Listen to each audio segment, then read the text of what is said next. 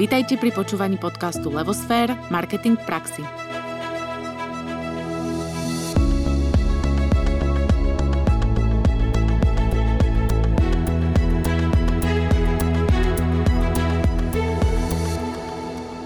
Počúvate desiatú epizódu zo série Kotler v praxi. Moje meno je Anka Sabolová a dnes vás spolu s Naďou Kacera prevedieme témou produkt. Skôr ako sa do tejto témy ponoríme, radi by sme privítali tých z vás, ktorí nás dnes počúvajú prvýkrát. Ak by ste sa o nás chceli dozvedieť viac, kliknite na našu web stránku www.levosfer.sk, kde píšeme aj o našej hlavnej činnosti, o tvorbe biznis marketingovej stratégie. Ak sa vám tento podcast bude páčiť, potešíme sa každej spätnej väzbe a aj každému follow, ktorým budete naše podcasty odoberať. Prípadne aj každému lajku na našich sociálnych sieťach. Tak sa poďme ponoriť do témy produkt. Treba si povedať, že produkt ako pojem, aj ako oblasť, ktorou sa marketing zaoberá, je súčasťou marketingového mixu. Do celého marketingového mixu okrem produktu patrí ešte cena, distribúcia a komunikácia. A prečo sa marketingový mix volá 4P? Prečo je to práve P? Pretože to vychádza z anglických pojmov produkt alebo product, place, price a promotion. V modernom marketingu sa dokonca môžete stretnúť aj s tým, že tých P bude viac. P ako people, čiže ľudia, P ako packaging, čiže palenie, prípadne P ako positioning. Dokonca sme sa stretli aj s tým, že niektorí za ďalšie P považujú planning, plánovanie, alebo presentation, prezentovanie. A dokonca sme sa stretli aj so slovičkom passion ako nadšenie. Ale nemusíte sa obávať, nebudeme všetky tieto P rozoberať, ani ďalšie k ním nevymyslíme. A my sme totiž veľmi presvedčené, že ak má firma správne nastavené práve tie základné 4P, čiže ten produkt, cenu, distribúciu a komunikáciu, tak je to absolútne dostatočné na to, aby dokázala dobre fungovať a riadiť svoju činnosť. No a práve tieto 4P sú v marketingu veľmi, veľmi kľúčové. A predstavte si to ako takú stavbu domu, kedy najprv potrebujete vykopať základy, potom ťaháte steny, následne nasadíte strechu a až potom úplne, úplne nakoniec riešite interiér alebo exteriér vášho domu. No a v podstate tie základy, eh, keď si zoberieme, že veľmi podobne by sa mal budovať biznis, tak vlastne tie základy sú vaša stratégia, vaša konkurenčná výhoda, vaše poslanie a vízia steny, to sú práve tie marketingové 4P, ktoré by ste mali ťahať po základoch a tieto 4P musia byť rovnako pevné, všetky 4 musia byť rovnako pevné, rovnako hrubé, vysoké, kvalitné, aby uniesli strechu, ktorou je značka. No a samotná kreatívna myšlienka a rôzne nástroje na podporu komunikácie a predaja sú už ten interiér a exteriér, ktorý sa realizuje po zvládnutí hrubej stavby. Ak jedno z marketingového 4P, čiže jedna z tých stien domu je málo stabilná, tak žiadna kreatívna myšlienka ani žiadne vysoké investície do online marketingu tento váš dom nezachránia. Jednoducho strechu neudržia a celý ten dom sa vám zrúti, ako taký domček z kariet.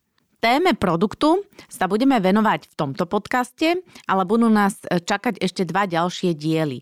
Úlohou tohto dnešného podcastu je vysvetliť vám, čo to produkt je, čo všetko si pod ním vieme predstaviť a aká je jeho definícia podľa Kotlera. No a okrem toho, okrem tej definícii si povieme aj, aký je rozdiel medzi produktom a značkou a tým rovno začneme. Predstavte si takú vodu. Voda je odpradávna v našich zemepisných dĺžkach bezplatný zdroj, ktorý potrebujeme na prežitie. A toto v podstate platilo do momentu, keď sa v jednom tomto momente rozhodli firmy a ľudia, že vodu začnú komercializovať a zabalili ju tak do fliaž a vznikol zrazu z bezplatného zdroja produkt. No ale medzi vodami z jedného prameňa versus e, voda z druhého prameňa nie je nejaký zásadný rozdiel. Vo svojej podstate tá voda je vždycky číra, je tekutá, vo väčšine je aj studená. No a plus minus aj rovnaké alebo veľmi, veľmi podobnej chuti. No a keď sa ju teda firmy rozhodli zabaliť do fliaž, a začali ju predávať, tak potrebovali niečo, čím motivujú spotrebiteľa, aby si kúpil práve tú ich vodu. No a ako to mali docieliť, keď vlastne voda je vo svojej podstate rovnaká, nie je tam rozdiel? No tak to docielili tým, že vode dali názov a pridali jej emóciu. A tak vznikla značka. No a tak zrazu, keď stojíte pred regálom v obchode a vidíte tam rajec, tak sa vám vybaví rajecká dolina, čistá príroda, zvieratka a viete, že je to práve tá čistá pramenitá voda zo Slovenska z Rajeckej doliny. Potom tam zbadáte Janu, Uvedomíte si, že á, to je nejaká voda z Chorvátska, viac neviete.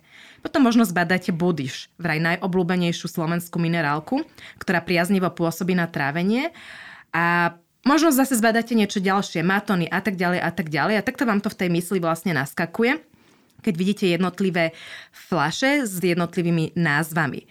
No a v podstate toto v tej mysli, čo vám naskakuje, to už pracuje značka. A značka vám pomáha rozhodnúť sa medzi jednotlivými produktami. Čiže značky sú všetky asociácie, ktoré vám naskočia v mysli v súvislosti s daným produktom. Sú to rôzne obrazce, emócie, skúsenosti, informácie, ktoré si tam ukladáme, ak s nami teda značka správne komunikuje. No a tieto asociácie nám pomáhajú tovar identifikovať a rozhodnúť sa medzi rôznymi rovnakými tovarmi. Čiže v tom je ten rozdiel medzi tým, kedy je značka len produkt a kedy je značka značkou. Čo všetko potom môže byť produkt, alebo čo je to produkt? Produkt podľa definície od Kotlera je niečo, čo sa čo ponúkame na trhu na získanie, používanie alebo spotrebu a má to schopnosť uspokojiť želanie alebo potrebu spotrebiteľa. Patria sem všetky fyzické predmety, ale aj služby, osoby, miesta, organizácie, zážitky, eventy, informácie a myšlienky. Ako fyzický predmet to môže byť napríklad tenisová raketa, lyže, auto. Ako službu si môžeme predstaviť strihanie vlasov alebo internet. Ako osobu si môžeme predstaviť produkt ako Lenny Kravitz. Ako miesto sú to napríklad Vysoké Tatry, rovnako aj Havaj. Pod zážitkom si vieme predstaviť zoskok padákom, šoferovanie Formuly 1 či člnkovanie sa na štrbskom plese. Informácie a myšlienky si môžeme predstaviť v podobe sloganu, unikátneho know-how alebo aj ako príbeh, ktorý sa predáva ďalej. A pri plánovaní a vývoji produktu je potrebné rozmýšľať v troch úrovniach. Úplne tou naj, naj, najzákladnejšou úrovňou je jadro produktu, ktoré odpoveda na otázku, čo naozaj kupuje zákazník. Zákazník si totiž nekupuje samotný produkt, ale úžitok, ktorý z tohto produktu bude mať. To znamená, že ak si niekto kupuje rýchlovárnu kanvicu, tak si vlastne kupuje komfort, že má rýchlo uvarenú vodu. Ak si niekto kupuje listok na koncert, tak si kupuje možnosť zažiť niečo nové, stráviť čas s priateľmi alebo vidieť svojho obľúbeného umelca. Ak si napríklad žena kupuje rúž, tak si v skutočnosti kupuje nádej, že bude mať krajšie, plnšie a farebnejšie pery. No a presne tento moment krásne definovala jeden známy výrobca kozmetiky. V továrni vyrábame kozmetiku, v obchode predávame nádej. Preto sa má pri vývoji produktu najprv definovať, čo bude užitok produktu, čo produkt prináša spotrebiteľom a to je vlastne jadrom každého jedného produktu, ktorý ideme vyvíjať. No a samozrejme tomu, aby sme to vedeli dobre definovať, tak e, predchádza veľmi dobré spoznanie zákazníka a definovania jeho potrieb a tomuto sme sa venovali v predchádzajúcich epizódach, tak kľudne si ich môžete vypočuť. Keď už poznáme teda jadro produktu, čiže jeho úžitok, potom môžeme navrhnúť vlastný, skutočný, reálny produkt, ktorý tento úžitok naplní. Teda druhá úroveň, o ktorej máme uvažovať, je teda samotný produkt, jeho charakteristické znaky. A tých môže byť 5. Môže to byť nejaký znak v oblasti kvality, niečo v oblasti vyhotovenia, štýlu, značka, o tom sme sa už rozprávali, že tá identifikuje produkt a obal.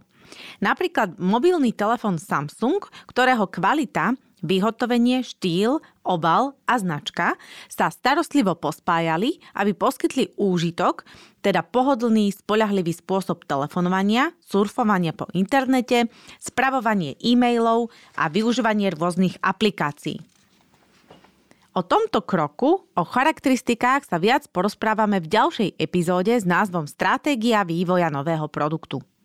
No a tretia úroveň, o ktorej treba rozmýšľať, je rozšírenie produktu, ktorý poskytne dodatočné služby a úžitok. Takže výrobca alebo predajca telefónu Samsung musí poskytnúť viac ako len telefón.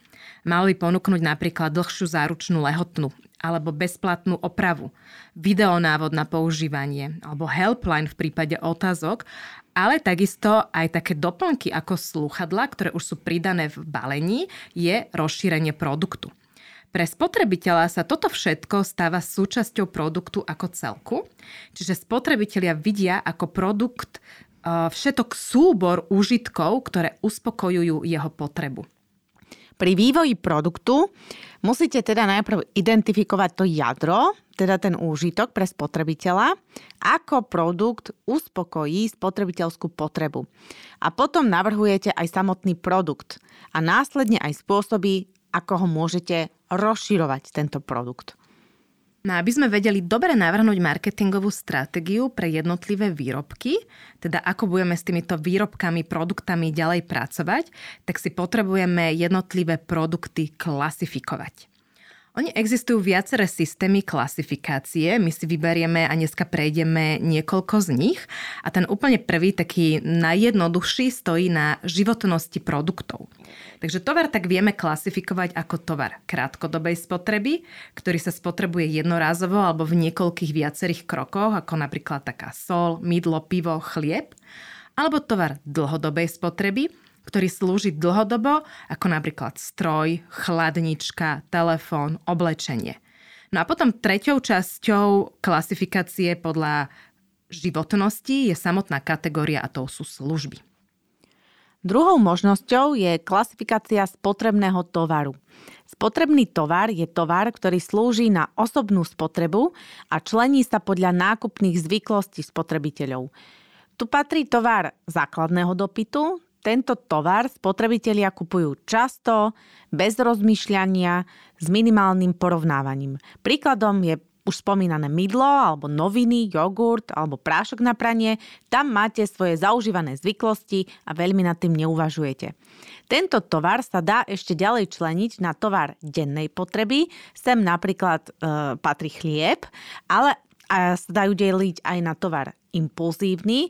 To sú napríklad cukríky, čokolády, časopisy a na tovar nakupovaný z neočakávanej potreby, ako napríklad dážnik, keď ste vonku a začne príšerne pršať, alebo sa jednoducho váš starý dážnik pokazí a potrebujete pre prípad dažďa kúpiť nový. Okrem tovaru základného dopytu je pod spotrebným tovarom aj tovar príležitostného dopytu. Tento tovar spotrebiteľ často porovnáva na základe vhodnosti, kvality, ceny a štýlu. Ide napríklad o nábytok, odev, automobil alebo aj o elektrospotrebiče. Tieto druhy tovaru môžu byť rozdelené ešte ako rovnorodé, čiže sa ponúkajú v rôznych modifikáciách podobnej kvality, ale s rôznymi cenami. A spotrebiteľ sa často rozhoduje hlavne podľa ceny. Napríklad taká pračka alebo vaňa, alebo záchodová misa. Po svojej podstate sú to produkty, ktoré sú veľmi podobné, splňajú účel, ktorý potrebujeme a veľakrát tam zohráva rolu práve cena, podľa ktorej sa finálne ten spotrebiteľ rozhodne. No a druhou možnosťou sú nerovnorodé predmety, kedy je pre zákazníka dôležitejšie ako cena napríklad vyhotovenie.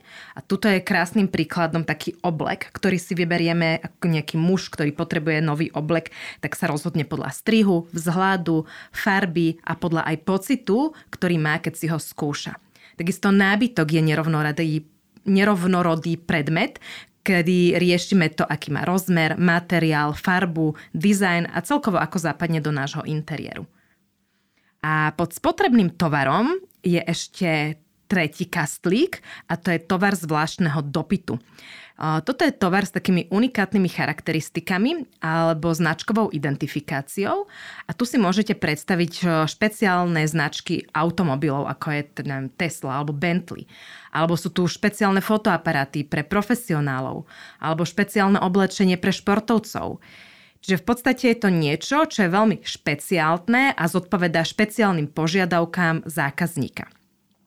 No a úplne poslednou kategóriou tohto spotrebného tovaru je tzv. neuvažovaný tovar, o ktorom vlastne bežne vôbec zákazník neuvažuje a sem patrí napríklad taká životná poistka alebo v niektorých prípadoch pre ľudí je to aj encyklopédia ako kniha. Tretia možnosť klasifikácie produktov je tovar na spracovateľské účely. To sú všetky predmety, ktoré slúžia na ďalšie spracovanie alebo použitie pri podnikaní. Rozdiel voči spotrebnému tovaru je v účele použitia. Ak si spotrebiteľ kúpi kosačku, aby pokosil svoj vlastný trávnik pri dome, je táto kosačka spotrebný tovar. Ak si ten istý spotrebiteľ kúpi túto kosačku, aby ju použil na podnikateľskú činnosť v záhradnických službách, potom je to tovar na spracovateľské účely. Tento tovar sa dá členiť podľa toho, ako vstupuje do výrobného procesu a podľa toho, aké náklady reprezentuje poznáme tri skupiny. Jedná sa o materiál a polotovary, o statky investičného charakteru a o pomocný materiál a služby. Poďme si teda teraz tieto tri skupiny ešte rozobrať, aby sme pochopili, čo tam pod to patrí. No a tá prvá skupina je materiál a polotovary. A to sú vlastne rôzne suroviny alebo polotovary a súčiastky, ktoré vstupujú ako jednotlivé časti do výroby konkrétneho produktu. Také suroviny sú napríklad bavlna, dobytok, zelenina, drevo, ropa, železná ruda, ktoré sa zväčša spracovávajú a tak vstupujú do nejakého produktu, ktorý firma vyrába. Tieto produkty majú často nízku jednicovú hodnotu a často vysokú dopravnú náročnosť. Existuje tu viacero menších či väčších predajcov, ktorí tieto suroviny predávajú na priemyselné účely. Potom polotovary a súčiastky, to môže byť napríklad cement, káble, priadza, malé motory, kolesa a tieto vstupujú do produktu zväčša bez ďalšieho spracovávania. A keď si to predstavíme konkrétne, tak taký malý motor, ktorý firma kúpi, tak ho rovno už len namontuje do vysávača a nič s ním ďalej nerobí. Alebo kolesa namontuje na kosačku a hotovo. Tu je dôležitý trhový faktor, hlavne cena – Služba, značka či reklama sa zdajú byť menej významné. Statky investičného charakteru sú tiež tovary, ktoré idú na spracovateľské účely a postupne odovzdávajú svoju hodnotu finálnemu produktu. Patria sem stavby a strojové vybavenia. Stavby pozostávajú z budov ako továrne, kancelárie a strojové zariadenie ako výťahy či tlakové lisy. Zväčša sa kupujú priamo od výrobcu a po dlhom, dlhom rozhodovaní. Strojové vybavenie zahrňa pracovné zariadenia, prístroje, náradie, ale aj vybavenie kancelárie. Tieto tovary sa nestávajú súčasťou hotového výrobku a majú kratšiu životnosť ako budovy. Väčšinou sa na ich predaj využívajú sprostredkovateľia, pretože trh je často geograficky rozsiahlý a kupujúcich je veľa, ale objednávky sú malé. A posledný druh, ten tretí, tovaru na spracovateľské účely, je pomocný materiál a služby. Tento materiál nevstupuje do hotového výrobku a pod pomocným materiálom si vieme predstaviť také mazadla, uhlie, písací papier, pera, farby, klince. No a pod službami si zase vieme predstaviť opravárske a udržbarské služby, ako ja neviem, čistenie okien, tepovanie kobercov, oprava strojov, alebo patria sem aj poradenské služby ako právnické, manažerské alebo marketingové. Teda podľa klasifikácie, aké vlastnosti majú naše produkty, vieme dobre stanoviť marketingovú stratégiu a rozhodnúť sa, ako s produktom budeme pracovať ďalej.